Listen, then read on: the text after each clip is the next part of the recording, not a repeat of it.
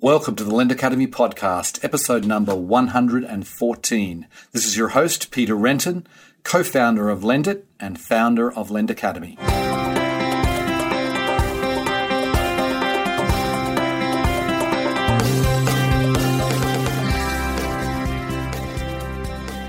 Today's episode is brought to you by Lendit Europe 2017, happening in London on October 9th and 10th. This will be Europe's largest international lending and fintech event of the year, with over a thousand people expected. Lendit Europe 2017 will pack more content and networking opportunities than ever before into two full days. This year's conference features over 150 speakers and one of the largest expo halls in Europe with over 70 exhibitor booths.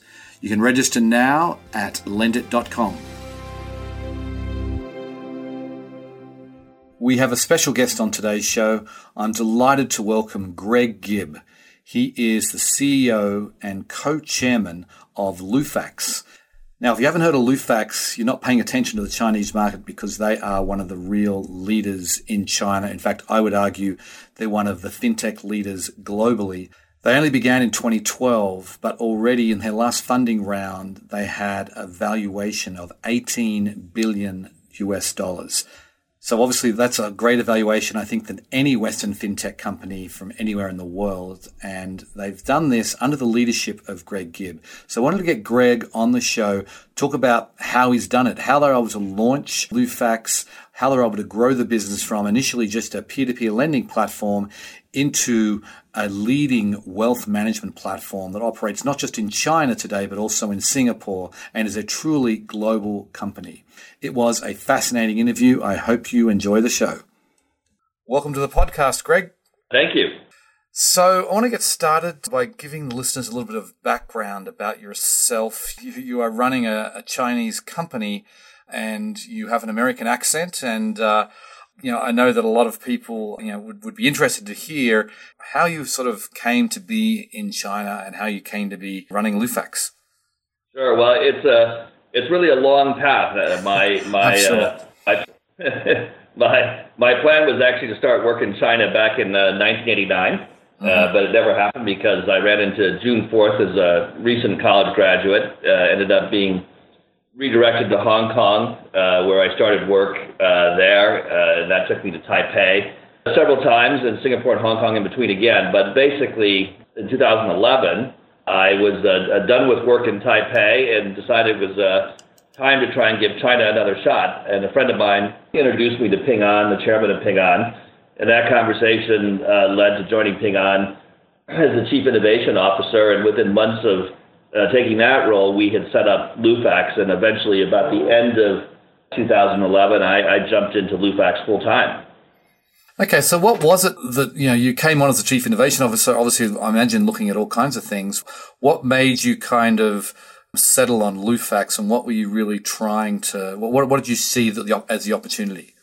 Well, the, the, I guess it was a little bit broader in that sense. I joined Ping An in 2011 because it was clear to me that Ping An had uh, you know a huge platform and was unique in China as a large financial institution that was privately held and run in a very entrepreneurial way with a focus on, on innovation. And so I felt, you know, as a foreigner coming into China, that, you know, Ping An was the right platform. And once I joined Ping An, one of the first things we did was a strategic review of what areas or businesses could Ping An enter that it wasn't already in, or what capabilities, tech, you know, from technology perspective, could we add that would help Ping An deepen its interaction with this, its already large customer base? And as we went through that process, we at that point Taobao was already growing very quickly in e-commerce. We saw that you know consumer needs in China hadn't been met by traditional banks.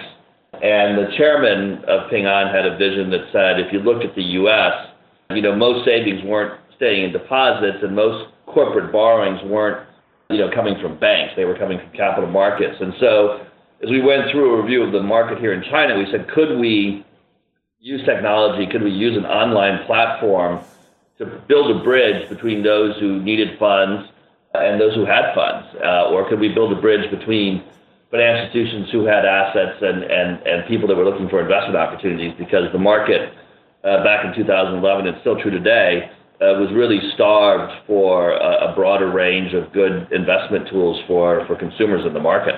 Mm-hmm.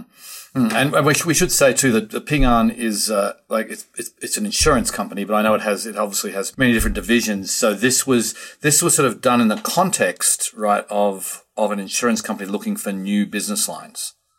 Is it was done in the context of an of an insurance company that had grown into uh, Ping An Holdings and had bank license, leasing businesses, securities, trust businesses, and all 26 different financial licenses. And the idea was, at the time, instead of trying to build another business where you own the end to end, i.e., you, you, you create the product, you own the distribution, and everything is in house, if you will. Could we use an online platform to solve the problem that I mentioned before, but then also created an open architecture that said, look, you know, at the end of the day, what we really care most about is being able to serve more clients and to increase the frequency of interaction with those clients. Who provides the product is, you know, is open. The best products probably come from the market as a whole rather than something you would create. So that was the vision is to create something new, take advantage of market trends, deepen the interaction with the customer base, but do it with an open platform architecture. In other words, to create some form of marketplace that would allow us to do that. Right, right. And we should also point out to the listeners who are wondering how you're pulling this off, you actually do speak uh, fluent Mandarin, right? I have I've actually seen you present in uh, English and in Mandarin, and it's always it's always a big crowd pleaser for the Chinese when you do that. So, how like how long have you been able to speak Mandarin?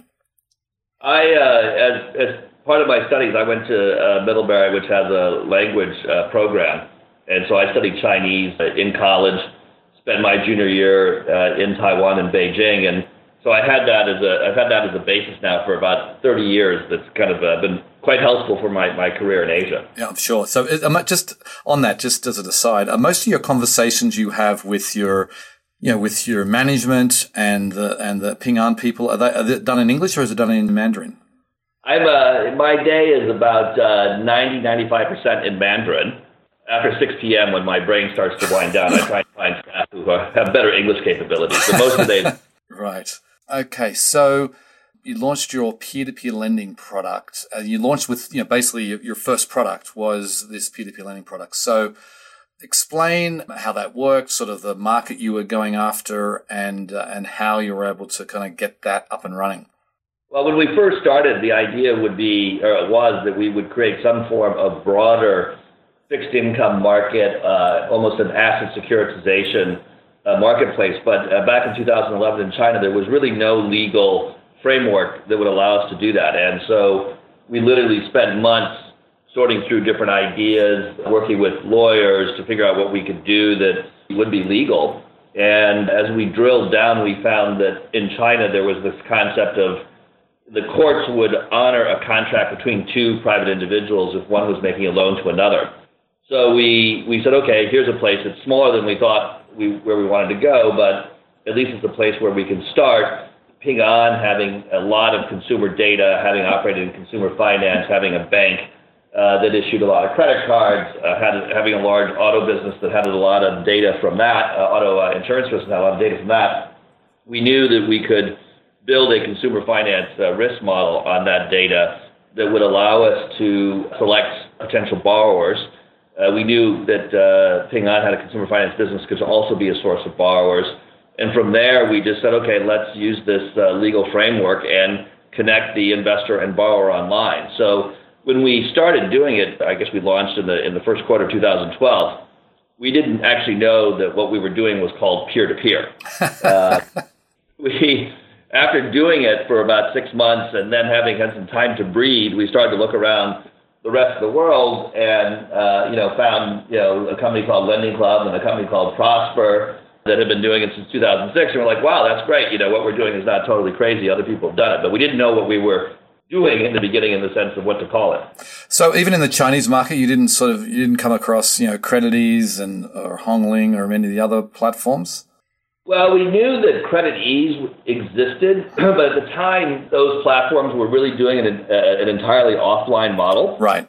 And so we didn't really look at them per se because we knew one of the rules that we followed from day one till today is that in terms of investors, You know, we never want to touch the ground. We want always to be online. We want all account opening, onboarding, everything uh, to be online because we believe that the opportunity is through an online platform, you can lower costs a lot, and you're then able to pass more return on to the investors, which then gives you a competitive advantage on the you know, creating a, an investment platform concept. Sure, sure. So, but but you did on the on the borrower side. You know, my understanding was is, is you had a you have a, a large offline network that you used to find borrowers, and just you just talk a little bit about that side.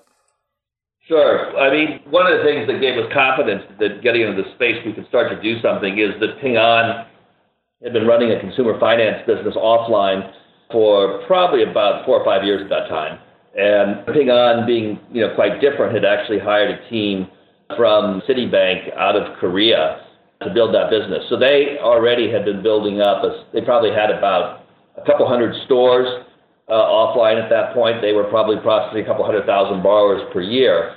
And one of the things we did when we, we kicked off the business was to cooperate with them because their borrowers were basically people they had, had found in the market that they had screened with uh, some credit data and then had added a credit insurance through Ping An where the loan ultimately came from a bank and then uh, uh, Ping An Insurance would make the bank good if a borrower didn't repay. So they started, they already had that network which we then helped uh, move online uh, from a from the process of matching uh, the borrowers to investors. Okay, okay, and so these are these are unsecured consumer loans. These are unsecured consumer loans in the beginning. You know, the average size back then was probably about uh, 5,000 uh, US dollars uh, maximum per borrower. Mm-hmm. And then after doing unsecured for about two years, we did move on to looking at secured. Started serving small businesses where the small business owner, as an individual, owns several homes, uh, because a lot of small businesses in China don't have a, you know, didn't have a lot of good investment opportunities, so their their value was being stored in in property, and started offering secured loans probably about two years after we did unsecured. Right, and just just just one quick before we move on, one more quick question on that. Like, how how did you how did you find the underwriting process when you know obviously trying to doesn't have a you know a large credit bureau you know, covering the vast majority of the population like we have in the US. So how are you underwriting these borrowers? So I mean, we use multiple sources of data. Uh, I mean, the credit bureau in China itself is better than people think. It covers close to 400 million uh, people with reasonably good data uh, today. You know, obviously the population is 1.3, so the coverage is low compared to the U.S. But for those borrowers in primary, secondary cities, there's there's reasonably good coverage. But we also, over time, have been experimenting with a lot of uh, third-party uh, data, uh, so-called big data. We obviously look at application data uh, quite closely, and we have a bit of an advantage in that since Ping An, the, the entity today is called uh, Puhui, which has the network of stores to, to source borrowers, has been doing this for 10 years, and we merged them in about a year and a half ago is that you know they've got 10 years of behavioral data now that uh, is is probably the most powerful part of our credit model, which is as soon as we get a new applicant, we're able to take uh, their application data, the third party data, and, and compare, right, which is always the most powerful thing. And that's probably our biggest advantage when we do underwriting today. Right. But underwriting today is now augmented with uh, all kinds of other stuff, like uh, we do screen borrowers uh, through an online interview, really over the mobile, where if, if we regard them as being a little bit higher risk or if there's some data that is not as clear, we'll take them through an online interview. Uh, that interview will then be uh, recorded, and using big data and facial scanning, uh, will actually try and detect uh, potential uh, fraud, lying, and the rest of it, which is becoming a more powerful tool. Okay. Okay. Cool. I want to move on now to the other parts of your business because I know that you have expanded you know, significantly from uh, from those early days with that really that one that one business. So can you can you just talk take us through the different business lines that Lufax has today? So today we have about three main lines. So peer to peer itself. Then we have an entire fixed income wealth management business, which is working with uh, up to about 300 institutions, uh, where we work on effectively uh, securitizing assets from them. Uh, we screen the assets, we rate the assets, we put them on the platform. Those are then bought in a primary market and can also be traded in a secondary market. That's a very big part of our business today. The third line is that over time, our approach has become, uh, you know, to try and serve all parts of the customer investment wallet. So we also have more than uh, 3,000 mutual funds on the platform. We have all different forms of uh, insurance products on the platform. And as an extension of that, recently we opened up Singapore, which allows uh, global product to be to be provided there. So we now have virtually all, all forms of investment products covering all classes of investment from fixed income right on through to uh, equities, money market funds, uh, insurance products, and the like. Okay, and this is all focused on the individual, the individual investor. Yeah, I mean, we do uh, have on the platform capabilities and services for institutional uh, traders, but the, what I just described is, is very consumer focused. Right. Okay. So these so you basically you started off in, in peer-to-peer and you got a whole bunch of investors I know through that. Is that still sort of a, lead gen for your other products or are you now really going out there and sourcing investors with these with these other products as a primary offering? The fixed income wealth management has proven to be very strong and also sourcing uh, new customers in part because of its, its volume uh, and its uh, speed. One of the problems with peer-to-peer is, even though it's a great business and offers a very investment, uh, a very attractive investment for investors, the, the scale of it is just smaller. Uh, so today, uh, about peer-to-peer as a source of new trading volume on the platform each month, it represents about 10, 10%. So we have found that other products, including money market, and depending on where the stock market is, uh, mutual funds, are also a source of, of, of, uh, of bringing in new platform, new customers. Okay. Okay. So then you said you know, we sat down. Was just it was a week ago now, or a bit over a week ago, in Shanghai, and you talked with my with my partner Jason, and you you talked you, you mentioned that you know that wealth management is your core, and and you're and you're really focusing on creating a better investment experience for your investors. So how are you trying to do that? Well, we think that in China, but I guess it's true globally, that you know what investors really want is to see a set of products that is in line with their their investment goals, their risk appetite.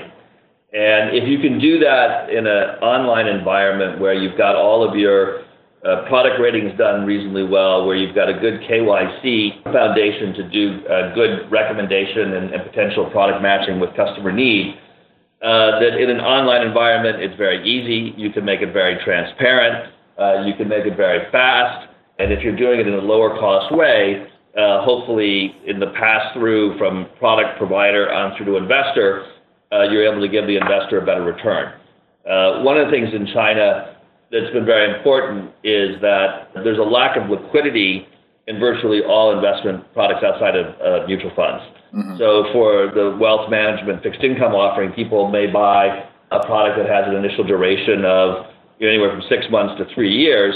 But if they want to trade that on the platform, you know, because they have other investment, uh, better investment opportunities or whatever, they can go back and, and trade. So for us, better investing is you know better selection, better transparency, recommendation tools to get them the right product, and then liquidity if they if they need it.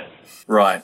And so how and what about education? Because I know that we've there's been and I've I've read lots of different articles about you know the the average Chinese investor you know isn't that sophisticated. Not mind you, the average US investor isn't either, but um, I, I'm just curious about what role that plays because you know you're, you're offering. I mean, even uh, mutual funds, fixed income products. These are the you know these need a little bit of an explanation. So, what, what are you doing around education?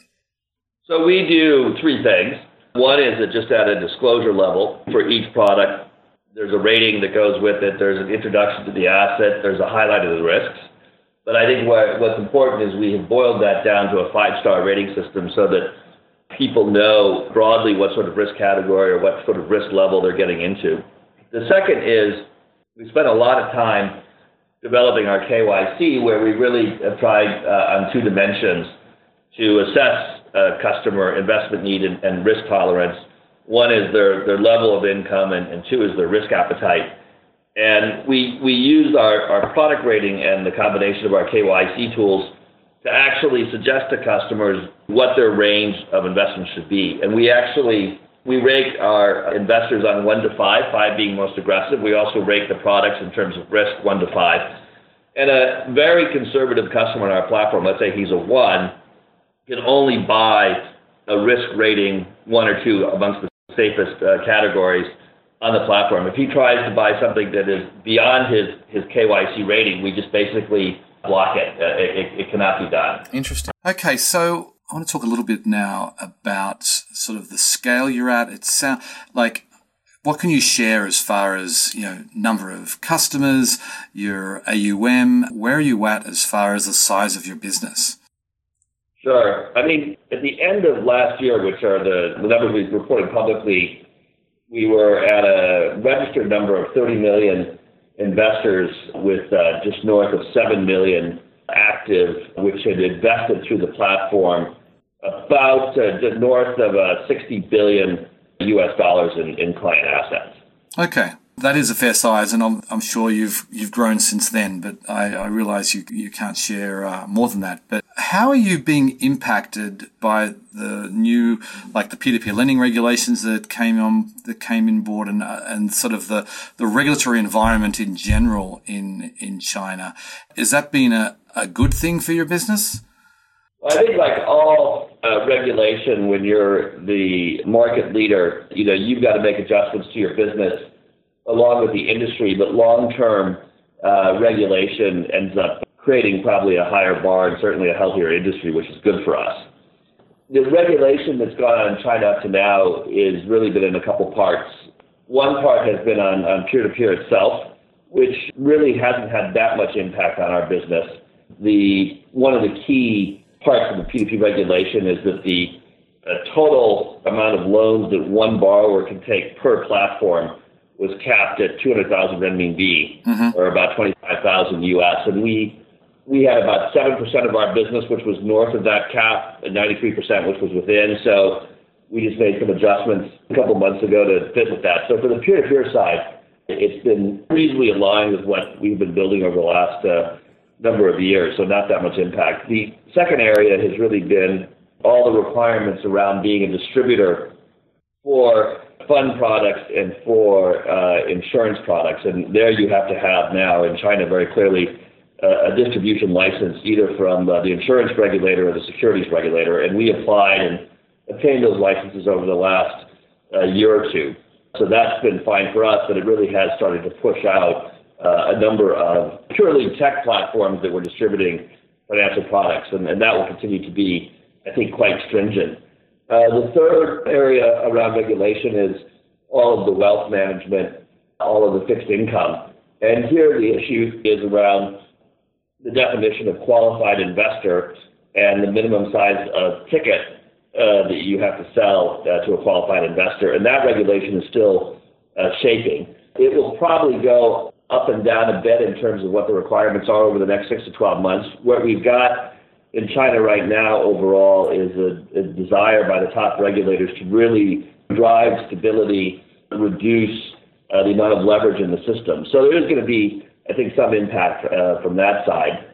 Uh, but again, I think once all of these things get worked out, you, you have the construct for a much clearer industry, a much healthier one. We obviously have a lot of problems in China. And I think that what you'll see is consolidation as a result of that. It's not going to be consolidation in terms of companies merging, but probably, if you will, a, a lot of weeding out of, of smaller platforms that really haven't built the risk management capabilities really haven't built the KYC capabilities. Right, right. So your investors, like you know, we obviously have the, the concept of accredited investors here in the US, and you know there are certain inve- many investments that are not that are not available if you are not an accredited investor. So is that in China, like the, the 7 million investors that are active on your platform, is this anybody? Is there any kind of asset limit or any kind of limit as far as who can invest? Yeah, there is actually a number of different hurdles that we have put in place for investors. So one is depending on the outcome of their KYC in terms of risk appetite and risk absorption capability. Only those customers who have gone through the KYC and have been rated to a certain level can buy certain products. And then um, there is in the industry today regulations around uh, total net assets that you have to have to buy certain non-standard uh, types of investments, minimum requirements on annual income at, a, at an individual or family level. And we've been gathering that data over the years. So we think we're pretty well positioned to verify who's accredited investors, those requirements come into place. What is going on in China at the same time is asset management as a theme. You know, there's asset management products created today under insurers, securities companies, banks, and so forth. And the standards are not the same because the regulators are different. And probably what we'll see in China over the next year or two is those standards will be unified under the direction of the, of the central bank. Uh, and that will create a much more clear playing field for wealth management as a whole in China. Mm-hmm. Okay. So I do want to talk a little bit. Uh, you mentioned earlier that you launched in Singapore recently. And is that obviously that's going to be for people who are outside China? Um, but are you are you targeting Chinese who are offshore, or are you targeting anybody and anybody like native Singaporean or other people? Who are you targeting with that office? I mean, this office is really, if you will, if I had to put a target, it is middle class investors from Asia. The it really taking the experience that we've had in China in terms of building up the entire infrastructure online, so that you can, in a in a regulated environment like uh, Singapore, open customer accounts, do all the onboarding, all of the anti-money laundering, uh, and all the customer management online. And we we think we can do this now at, at quite a low cost. We we see that a lot of cross-border investing in Asia, that may be true around the world, has really only been possible for private banking customers. It's traditionally been a face-to-face model, which is quite costly, right. and therefore has only been available at the upper end. So our objective in Singapore is actually not to serve Singaporeans per se, because it's you know market size is smaller. But if you look out over the next five to ten years, you know some research has been done that says roughly half to two thirds of all new wealth in the world uh, that's going to be created is going to be created from Asia, and about half of that new wealth is actually coming from the rising middle class. So that's our target group. It's those people who have overseas accounts already, who have U.S. dollar accounts, who are looking to you know get better returns, who are looking to diversify, who are looking to support interests around kids' education overseas, or maybe buying a house overseas as well. So that will include Chinese investors who have accounts overseas, but also a number of Southeast Asian markets as the platform gets built out. Right. So, so you really focus on Asia. Any long-term plans for, you know, for elsewhere, like uh, for instance, the US or, or other places like that? No, I think we'll we'll keep our, our focus on Asia for the for the immediate future. You know, I think that the the U.S. market, uh, some of the European markets will be a very interesting source of product for us. Mm-hmm. Uh, one of the things in, in uh, launching Singapore is we're looking forward to working with a lot of the, the fintech players around the world who built a very interesting product who may not have the scale yet to come to Asia themselves. And we'd like to be kind of a, a platform of platforms in the into the in the sense that if we can get these companies, whether it's been in the area of robo, uh, it's in the area of P2P or other forms of uh, investment capability, uh, allowing them to come onto the platform so our customers can have access to that. Okay, that's interesting. So, so that's a way for your customers to really get geographic diversity and obviously asset class diversity. So, so you're open for potential you know, international platforms to come talk to Lufax and, and get access to Chinese investors really through you. I mean, absolutely. We think that uh, you know, for really not just the Chinese investors, but all of the of the middle class, and we've done market research around the other Asian markets. There's a you know, a lot of people are holding U.S. dollars who you know they have these investment needs uh, overseas, but they're not familiar with the uh, international markets. They're not ready to go to stock picking, and you know they're getting less than 50 basis points return. And if there's a way for them to get access to safe, transparent investments that can improve that in a reasonably easy way, uh, we think there's going to be a large demand. Yeah, yeah, not surprising. We're almost out of time, but I, I, have to ask you this question. There's been a lot of talk about the, the Lufax IPO. I mean, your last funding round had your valuation at over 18 billion US. So do you have a, a timetable and a location in mind for your IPO? Well, we've uh, we've done a lot of work. The the situation is we're basically prepared to go. We think the market opportunity is right, and you know while we haven't set the final location, we haven't done a filing yet. Uh, certainly, a lot of our work has been done around Hong Kong, and in that that's probably the likely outcome, but not uh, finalized yet. You know, we're ready to go when the timing is right, and for now, uh, that timing is really seeing through the regulatory process here in China. We think that when international investors look at China and they look at fintech, there's been so much noise uh, with some of the uh, fraud and stuff. We really want to go to market when the regulatory framework is, is pretty laid down and the, and the story is clear without too much distraction. Right. It makes sense. Okay, uh, last question then. So, what what are you working on today that personally gets you gets you excited? Well, I think you know one of the feelings I have after six years of doing this here in, in China uh, is that fintech, in many ways, is just getting going.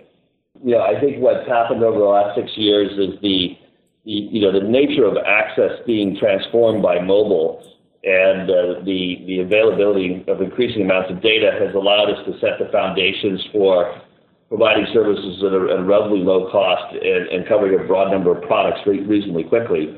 But I think if you look at what's happening uh, increasingly with data, with AI, uh, I think we're going to be in a world over the next five years where technology and data actually starts to change some of the nature of uh, finance. I mean, risk is still going to be the key, but how risk gets done, uh, how products get selected, how matching gets done, how wealth management gets done is going to be transformed. And I, and I don't know exactly what the answer is, but I think if you look at just the capacity and capability that's being created now, you know, being a fintech player in a market like China has so much potential that uh, you know it's we're I think the hardest part of our jobs now is, is to right, make the right choices so as not to get overstretched. But I think the amount of what can be done is, is going to be huge. Yeah, indeed. Well, on that note, we'll have to leave it there. I really appreciate you coming on the show today, Greg.